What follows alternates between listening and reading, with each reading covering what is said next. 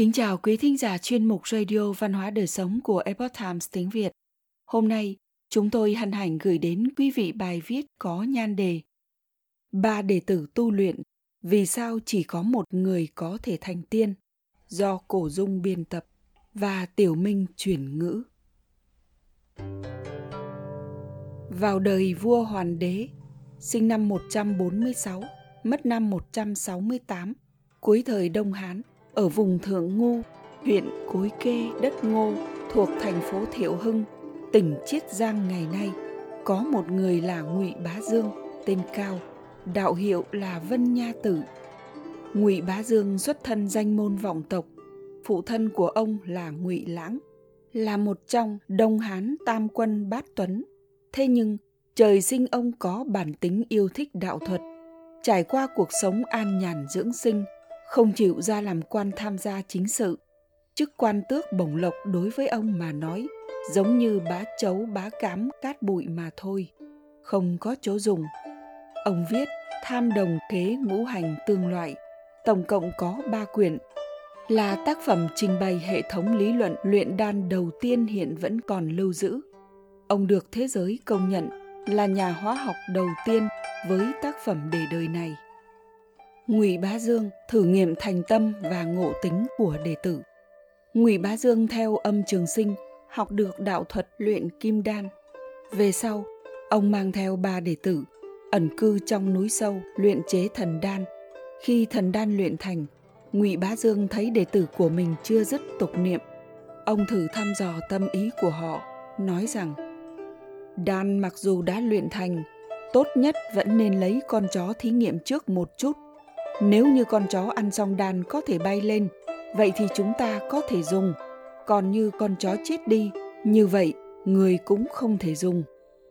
Ngụy Bá Dương lấy viên đan cho con chó trắng đi theo bên người ăn.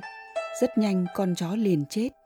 Ngụy Bá Dương nói với các đệ tử rằng chúng ta thành tâm thành ý luyện đan vì sợ có chút sai lầm nhỏ sẽ luyện đan không thành. Nay kim đan đã luyện thành rồi, nhưng con chó trắng này ăn xong lại chết mất. Chỉ sợ là đan dược còn chưa đạt đến yêu cầu của thần minh. Nếu như chúng ta dùng nó, sợ là cũng giống như con chó trắng này. Các con định xử lý thế nào? Các đệ tử không biết như thế nào cho phải, hỏi dò ngụy bá dương rằng, thưa sư phụ, ngài có ăn hay không vậy? Ngụy bá dương trả lời, ta đã làm trái với quý đạo thông thường của thế tục bỏ lại người thân vào núi tù luyện, chính là vì để đắc đạo thành tiên. Nếu như làm không thành, ta cũng hổ thẹn trở về nhà, mặc kệ sống hay chết, ta quyết định ăn chúng. Nói xong, ông cầm đan cho vào miệng ăn, rồi chết ngay tại chỗ. Hai đệ tử nhìn nhau than rằng, luyện đan là vì cầu được trường sinh bất tử, nay ăn vào liền chết, vậy phải làm sao bây giờ? Nhưng người đệ tử họ ngu lại nói rằng, sư phụ không phải phàm phu tục tử. Ngài ăn đan mà chết, chẳng lẽ không có dụng ý đặc biệt gì sao? Nói xong, cũng lấy từ trong lò ra một viên đan, cho vào trong miệng, ăn xong cũng lăn ra chết. Hai người đệ tử còn lại thương lượng với nhau, vốn muốn cầu được đan dược là muốn trường sinh bất lão, nay nếu ăn vào liền chết thì còn cần nó làm gì? Không ăn đan dược này, chúng ta còn có thể sống thêm mấy chục năm nữa ở trên thế gian. Thế là cả hai đều không ăn đan dược, cùng nhau xuống núi, dự định chuẩn bị tìm quan tài và người khâm liệm cho sư phụ và huynh đệ. Sau khi hai đệ tử này đi, Ngụy Bá Dương liền đứng lên, lấy ra viên thần đan thật đặt vào trong miệng người đệ tử và con chó. Một lát sau, họ đều sống lại, người đệ tử họ ngu này cùng sư phụ của mình thành tiên mà bay đi. Hai thầy trò trước khi đi gặp một người lên núi đốn củi ở bên đường. Ngụy Bá Dương bèn viết một lá thư gửi cho người ở quê nhà, nhờ người đốn củi mang về. Trong thư ngỏ ý cảm tạ đối với hai người đệ tử. Hai người đệ tử kia sau khi đọc thư thì hối tiếc không thôi. Ngụy Bá Dương từng viết Tham đồng khế ngũ hành tương loại, gồm ba quyển nội dung tựa như làm chú giải cho chu dịch nhưng kỳ thật làm mượn hào tượng trong chu dịch để giải thích trình bày và phân tích nguyên lý luyện đan.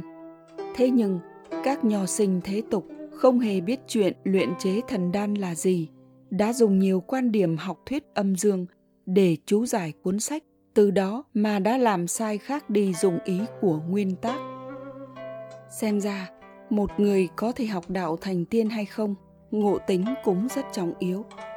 Tiếp theo, chúng ta lại xem thêm một ví dụ về Lý Bát Bách.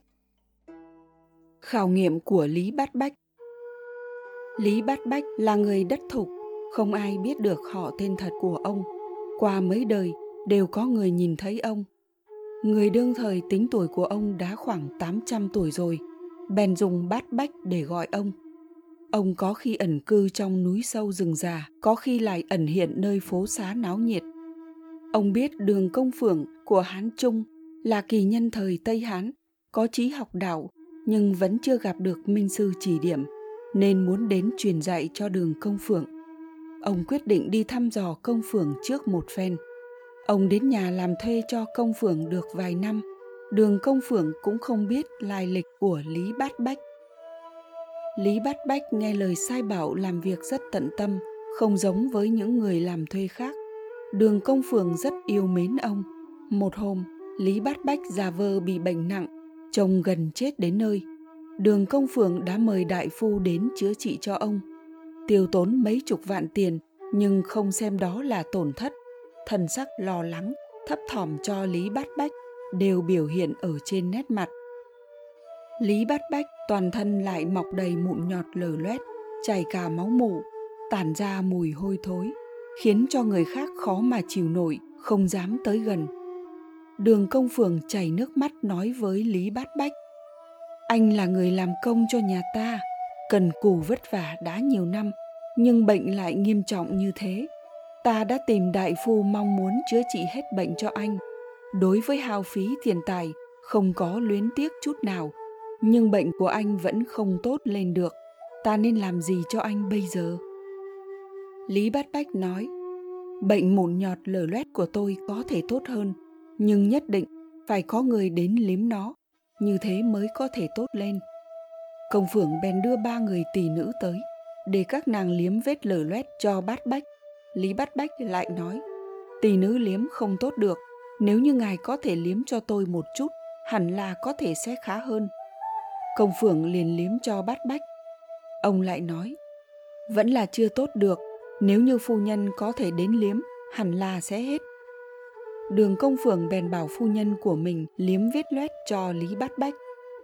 Lý Bát Bách lại nói với công phượng, vết lở loét của tôi sắp hết rồi, nếu có thể có được 30 hũ rượu ngon để tắm rửa thân thể, thì sẽ hoàn toàn hết bệnh.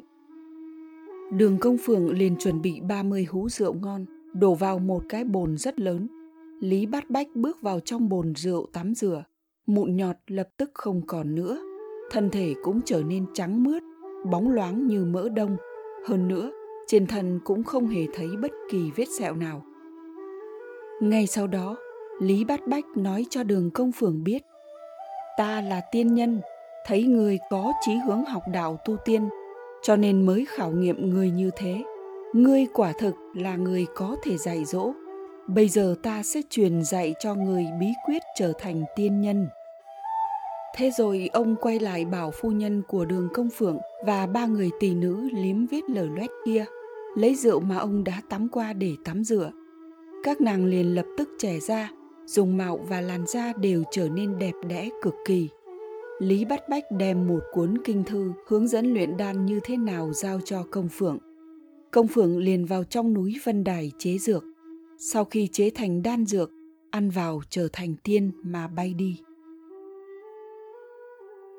Quý thính giả thân mến, chuyên mục Radio Văn hóa Đời Sống của Epoch Times tiếng Việt đến đây là hết.